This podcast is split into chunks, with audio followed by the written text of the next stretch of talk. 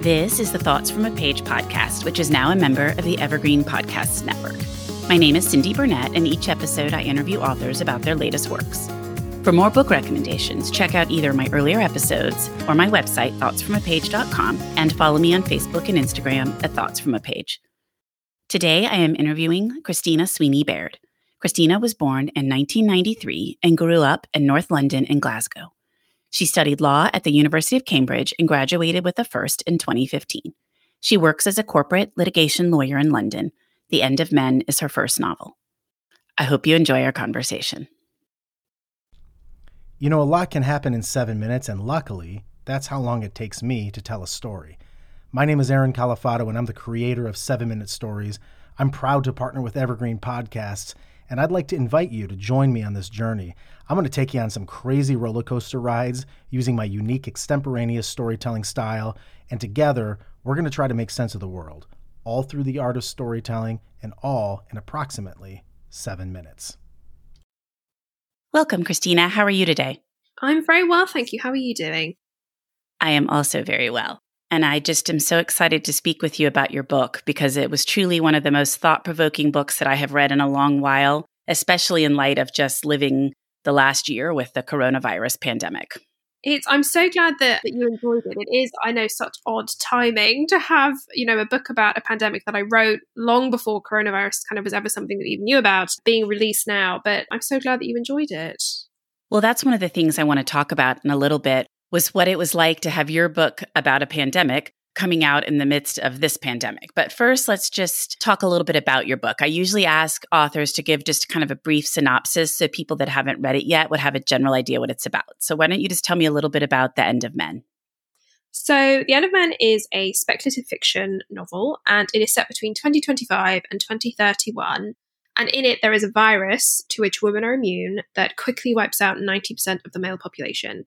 So, it's told in a multi character style with first person narration, and you follow a number of different characters, both women and men. And you see in the short term how they kind of try and keep their families and friends safe and they deal with loss in this world that is changing in a very scary way. And then the medium to long term, you kind of see more of the societal changes that I think would happen if there was suddenly a big gender imbalance between men and women. So you follow people like Dr. Amanda McLean, who is an A&E doctor in Glasgow, who kind of treats patient zero and raises the alarm.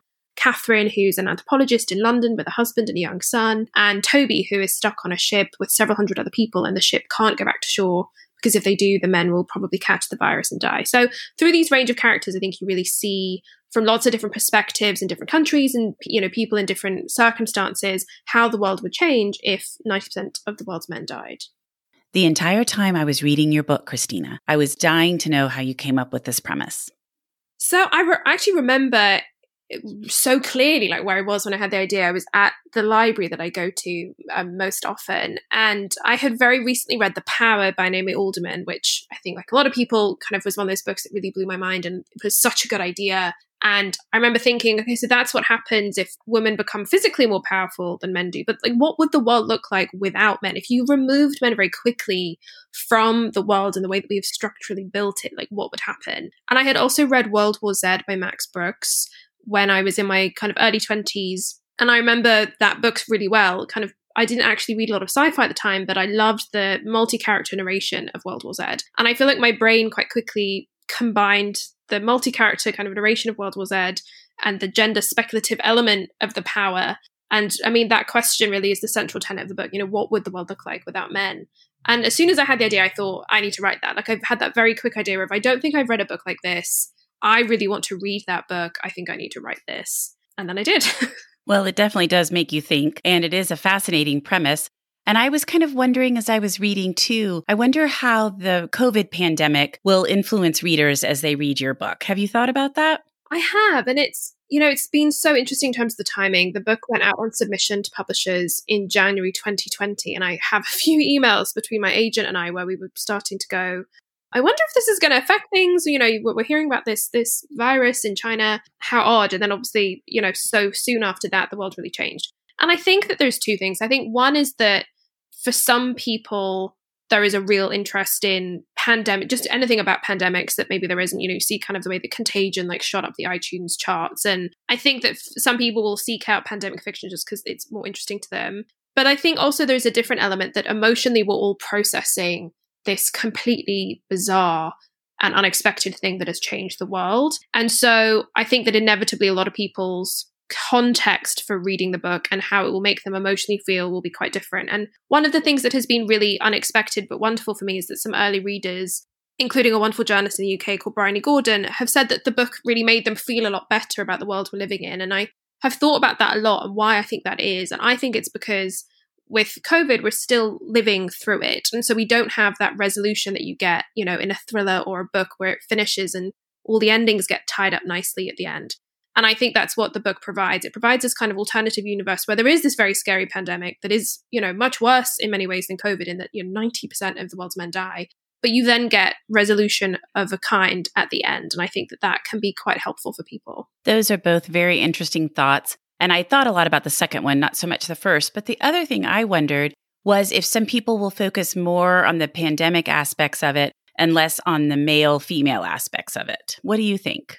I think so, inevitably. And at the same time, to me, what is more interesting about it is the kind of the, gender aspect of it. So I suppose it just depends on, you know, what people are intrigued by. Certainly, I think in terms of what I hear from readers, often they've picked it up more for the for the kind of the gender aspect of it. You know, the the question what would the world look like without men, and really that's why I wrote it. You know, in in many ways, the fact that there is a pandemic in the novel is reverse engineered for me as a writer because I needed a believable way for you know 90% of the world's men to disappear so that I could then kind of explore the thought experiment in a way that I wanted to. And I like to write what I would call hyper realistic speculative fiction. I don't think it's super dystopian. You know, I, I don't write fiction where, you know, people suddenly turn on each other and it all becomes very Handmaid's Tale, which to be clear is one of my favorite books.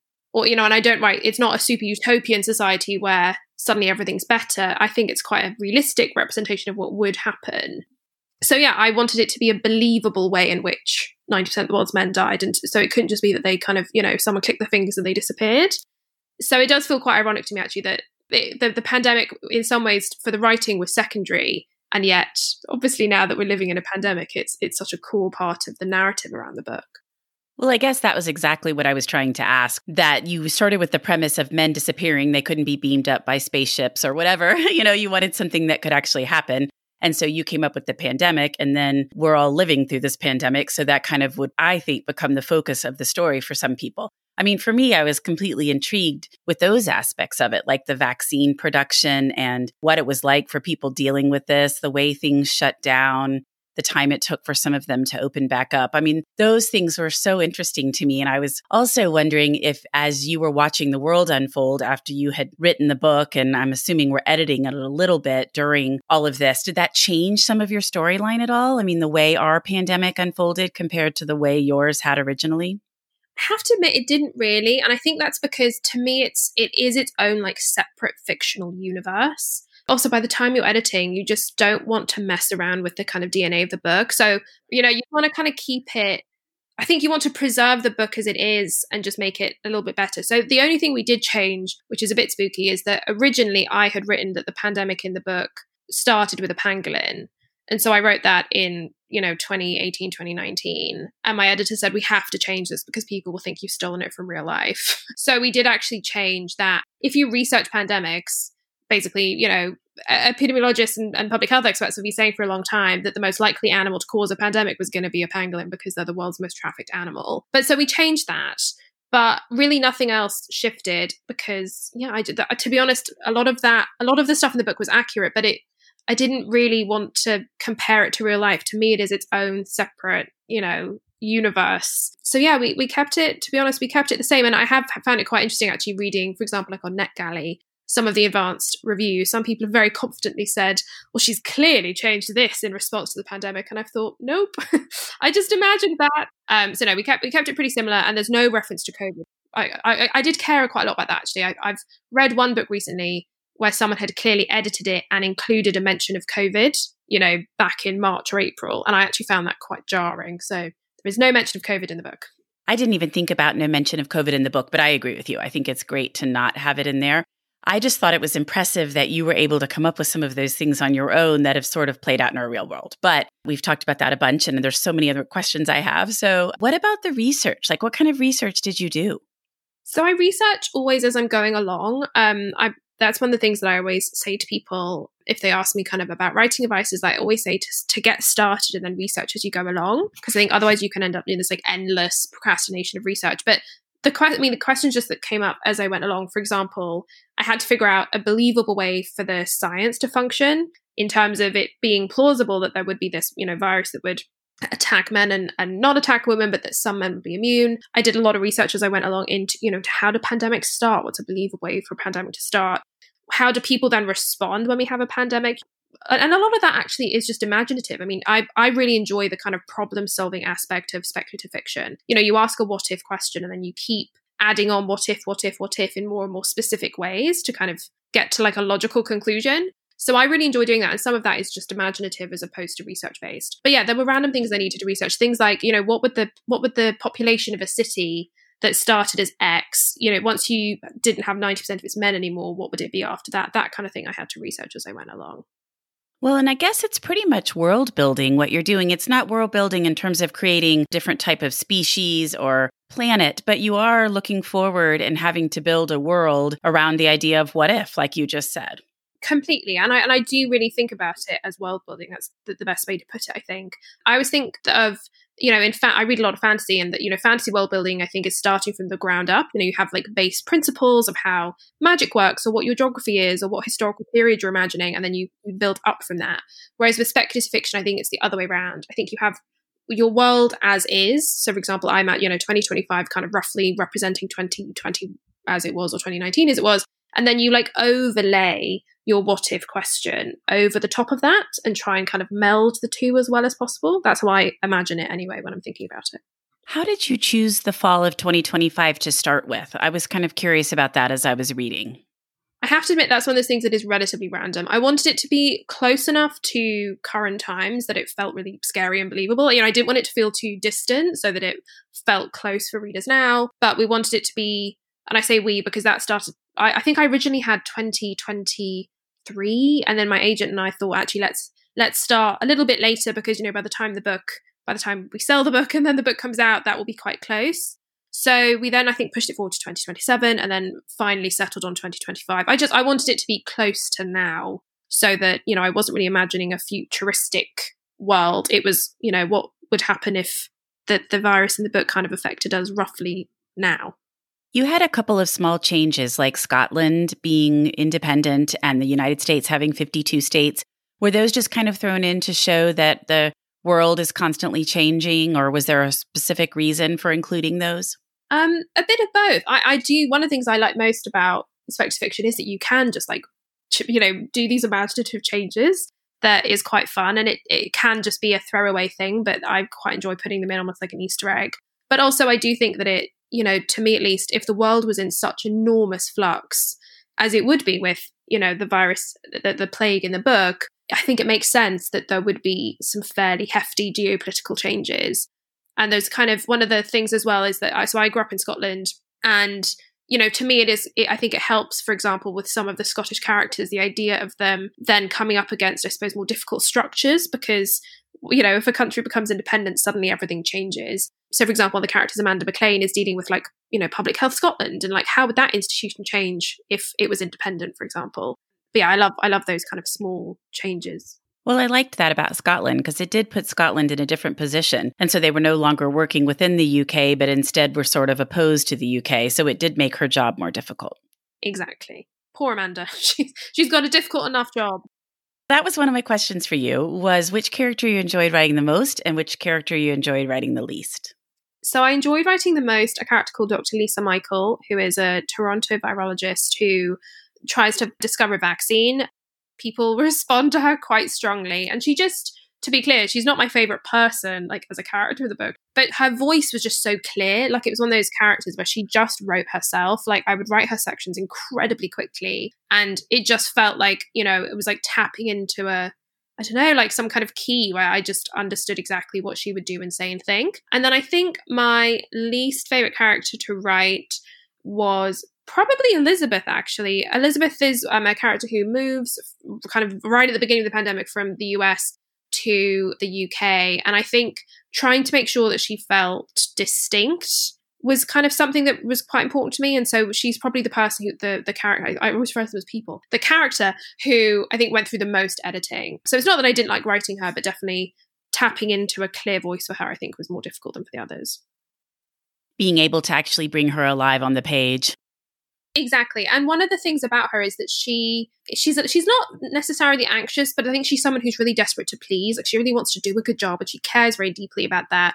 And I think making sure that characters have agency is something that's so important. You know, there's nothing worse than a character who seems to be just kind of floating along, you know, buffeted by the actions of other people. And so what made it easy was once we tapped into the fact that it was like, well, you know, this is a woman who is incredibly highly educated and hardworking and has moved to a different continent in the middle of a pandemic and is really determined to, to make changes and help people. And once I think I tapped into that, it was a bit easier. And and actually now I think her sections are some of my favorite in the book. And I, I, I like to conclude people's stories in a way that feels like I've done them justice. And I'm very happy with the, the arc that she has over the course of the book. That's so interesting that you say that because as you were talking about how hard she was to write for you, I was thinking, I think she's really one of my favorite characters, and I love the way her story ended. so there you go. I'm glad it paid off. So, format, you chose a different format. It's obviously in first person, but you use blog entries, emails, journal entries. Tell me about that. Yeah, so it's funny because the, first draft that I did, the draft that got me signed by my agent, was much more, you know, it just had the kind of one style. It was told much more in like an interview style, quite clearly inspired by World War Z. And then in the course of a really big rewrite that I did with my agent in the autumn of 2019, we really kind of wanted to break it apart a bit and kind of break the story open. And, you know, when you have something as enormous as this virus that has spread through the entire world and killed so many people, it really does. There are so many different stories that you can tell. And I think it's really helpful to have journal entries from some people who, for example, are stranded on a ship, and then different articles that, you know, obviously newspapers would be able to talk about very little else. And I think it really just provides different shades as you're going through the story. And it means hopefully that the story never feels monochrome. And I have to say, it did make it so much easier in the rewrite process going, okay, I can tell this person's story or this perspective, and I don't have to necessarily restrict myself, you know, to them just like talking in first person. It can maybe be a different format. And so hopefully it really makes the book, I would hope, quite feel quite page turning. I really wanted it to feel like you want to see the next thing. And I think the format changes help that. My favorite, I think, was Toby's storyline. I just thought that was very creative coming up with him on a ship off the coast of Iceland and what that would be like. I mean, grim as it was. Oh, thank you so much. He's one of my he's one of my favorites, and his um his wife Frances, I think, is also kind of one of my well, she's quite a small character, but one of my favorites. And that's so that's an interesting one, also in terms of how the first draft then hugely transformed in the course of the rewrite because originally that I had a, a perspective, a kind of POV that was the captain of the ship.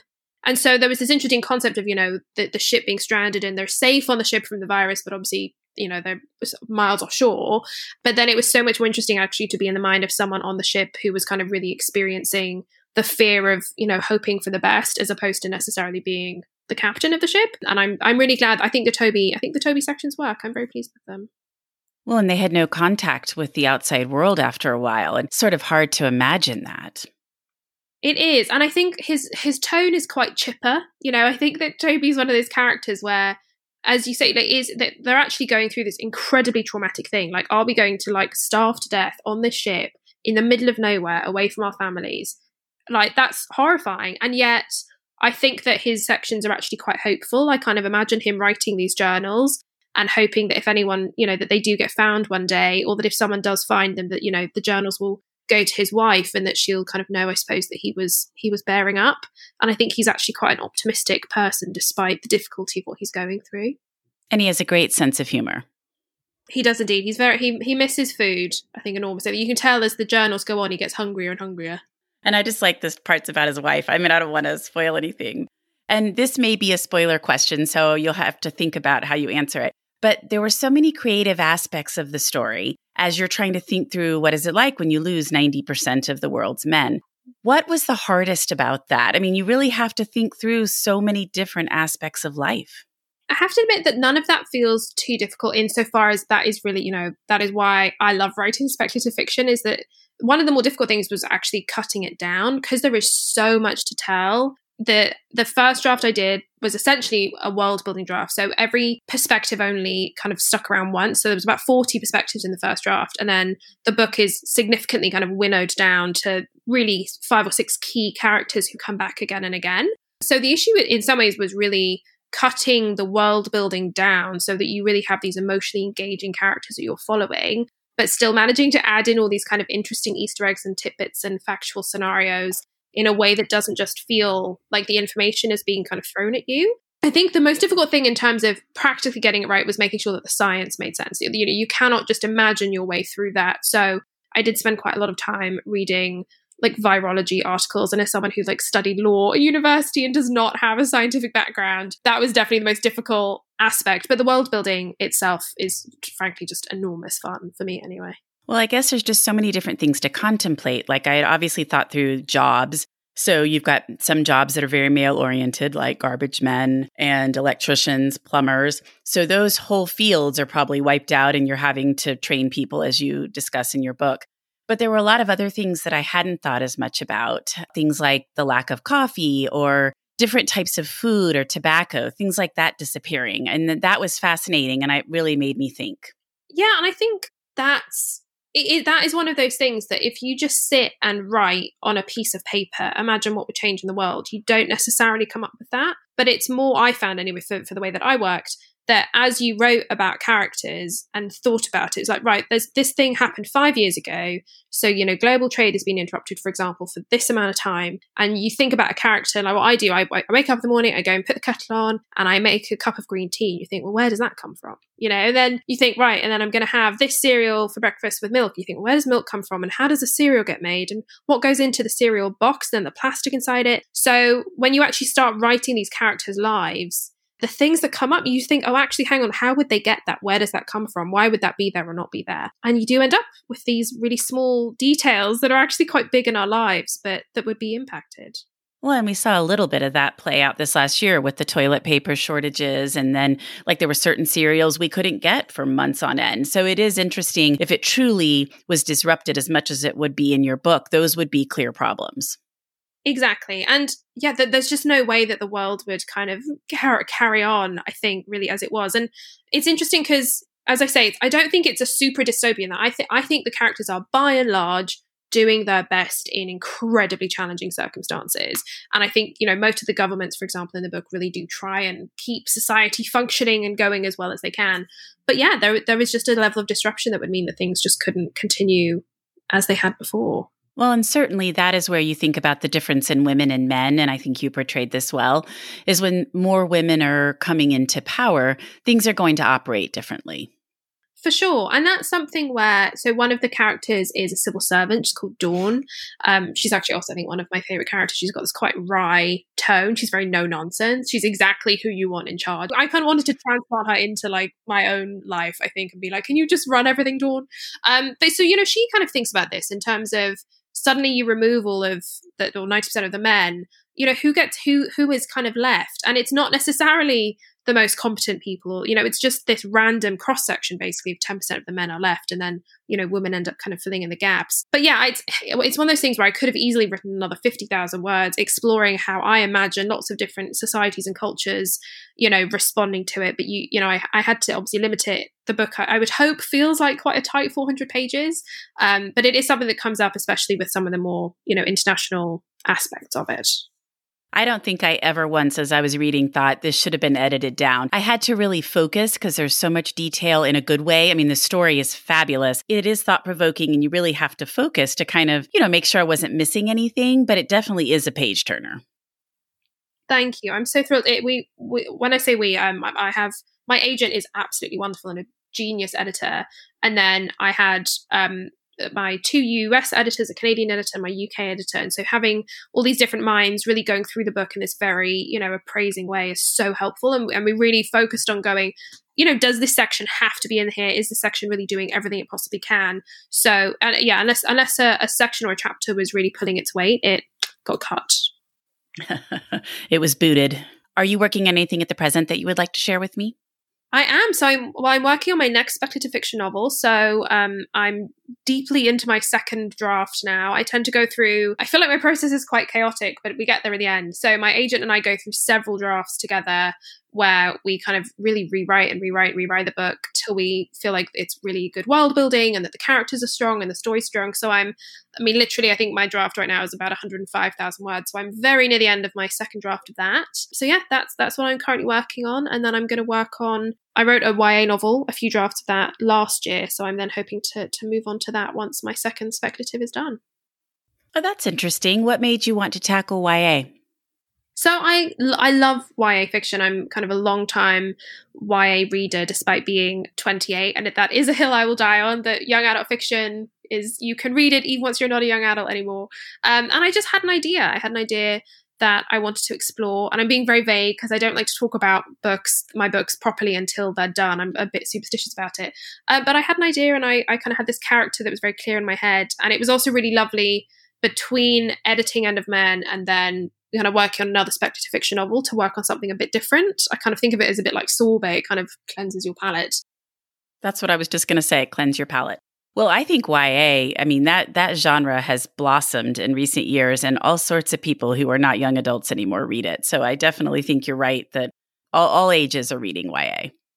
Exactly. And I always say that the best YA should be obviously accessible to teenagers and young adults and should really address their concerns and their lives through protagonists who are themselves teenagers and young adults. But it should always be complex and interesting enough that adults can also read it and, you know, find it fascinating and gripping. Um, and I think that The Hunger Games, for example, is a really good example of a dystopia that I think does that brilliantly. I love that series. Before we wrap up, I would love to hear what you have read recently that you really liked. So, one book that I read recently is The Push by Ashley Audrain. Um, I was very lucky to get an advanced reader copy, and I didn't know a huge amount about it. I try not to know too much about a plot before I start reading something. And it's such a cliche, but I truly could not put it down. And it's told in this second person narrative, which I don't think is used very often, but it's done brilliantly and feels kind of very haunting. I feel like I really can remember the character very well, um, and it's it's kind of got shades of we need to talk about Kevin, um, but is also this perfectly tautly written thriller and I kind of can't say too much about it without spoiling it, especially because right from the first page, there's kind of things being revealed to you. But I loved that, and I thought that was a really great book if you enjoy, especially a psychological thriller. Um, and I also read recently The Invisible Life of Addie LaRue, which is a piece of kind of, I think, more like magical realism as opposed to high fantasy. Um, and it follows Addie all the way through from 1700s France to modern day New York. And I love stories that go through different periods of history. It just feels to me like such an imaginative treat to read something like that. Um, and V. Schwab, who wrote that book, is just such a talented writer. So I adored that. Um, and one other that I will give a kind of special mention to is that I also read Severance by Ling Ma. Um, I was in a bit of a pandemic fiction mood and I was writing a, a piece, uh, an essay about pandemic fiction. Um, and I hadn't actually heard of it. And then I, I, I read it and found it completely haunting. It has this virus in the book which basically turns people into kind of automatons almost. So it makes you lose your mind, but people can't necessarily tell. So the people who have the virus kind of continue on their like daily tasks. They might like go for a walk and turn up to work, but they can't, they're not really themselves anymore. And that was very creepy and very haunting and, and, and original. So those are three novels that I have absolutely adored recently. Addie LaRue is one of those that I've probably had 20 people recommend to me. I haven't read it yet, but everybody raves about it. It really is so good. I have to say, I'm I'm the opposite of a contrary Mary. Um, I don't know if that's a phrase that you have in the States, but I, if something's commercial and doing well, I will probably like it. And it was one of those things where I kept, I just, yeah, I kept seeing people recommend it. And I thought, okay, well, okay, I'll, I'll buy. And it was the first book I read this year. And I was a bit worried that it had ruined me for all books ever because I just adored it so much. So, yes, consider me, and I'm another voice to kind of add to the pile of people recommending it. I always worry about those books that have been out for a while and everybody's raved so much because then my expectations are so high. I literally have not heard of a single person who didn't like it. So I think it's probably one of those I just need to pick up and go in with good expectations and know that I will like it. And I hadn't even heard of Severance until maybe last week and someone else recommended it and it sounds really good.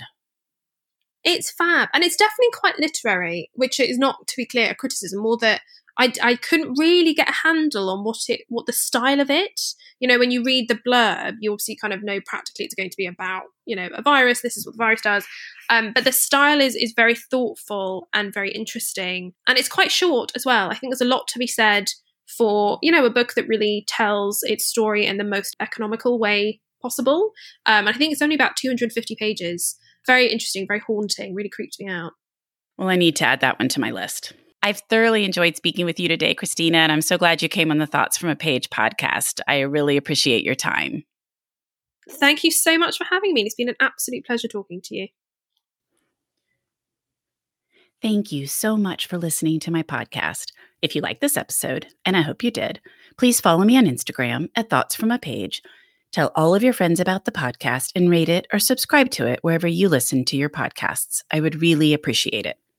If you enjoy listening to this podcast, I have another podcast that I think you will enjoy as well. In the Best of Women's Fiction, author Lainey Cameron talks to best selling fiction authors about where they found their story inspiration. I love that she asks authors not only what they have read and loved, but also what is on their upcoming TBRs. I find so many great new books that way. Best of Women's Fiction podcast can be found on all major platforms. And I interviewed Lainey in the fall, so check out her episode as well. The End of Men can be purchased at the Conversations from a Page bookshop storefront, and the link is in the show notes. I hope you'll tune in next time.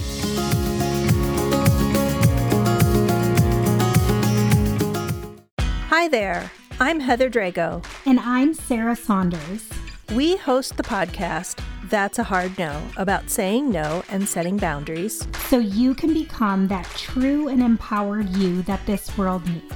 Saying no isn't just okay, it's the key to living an authentic, fulfilling life. I'm a licensed professional clinical counselor, so while this podcast is in no way a replacement for one on one therapy, I suppose I know what I'm talking about.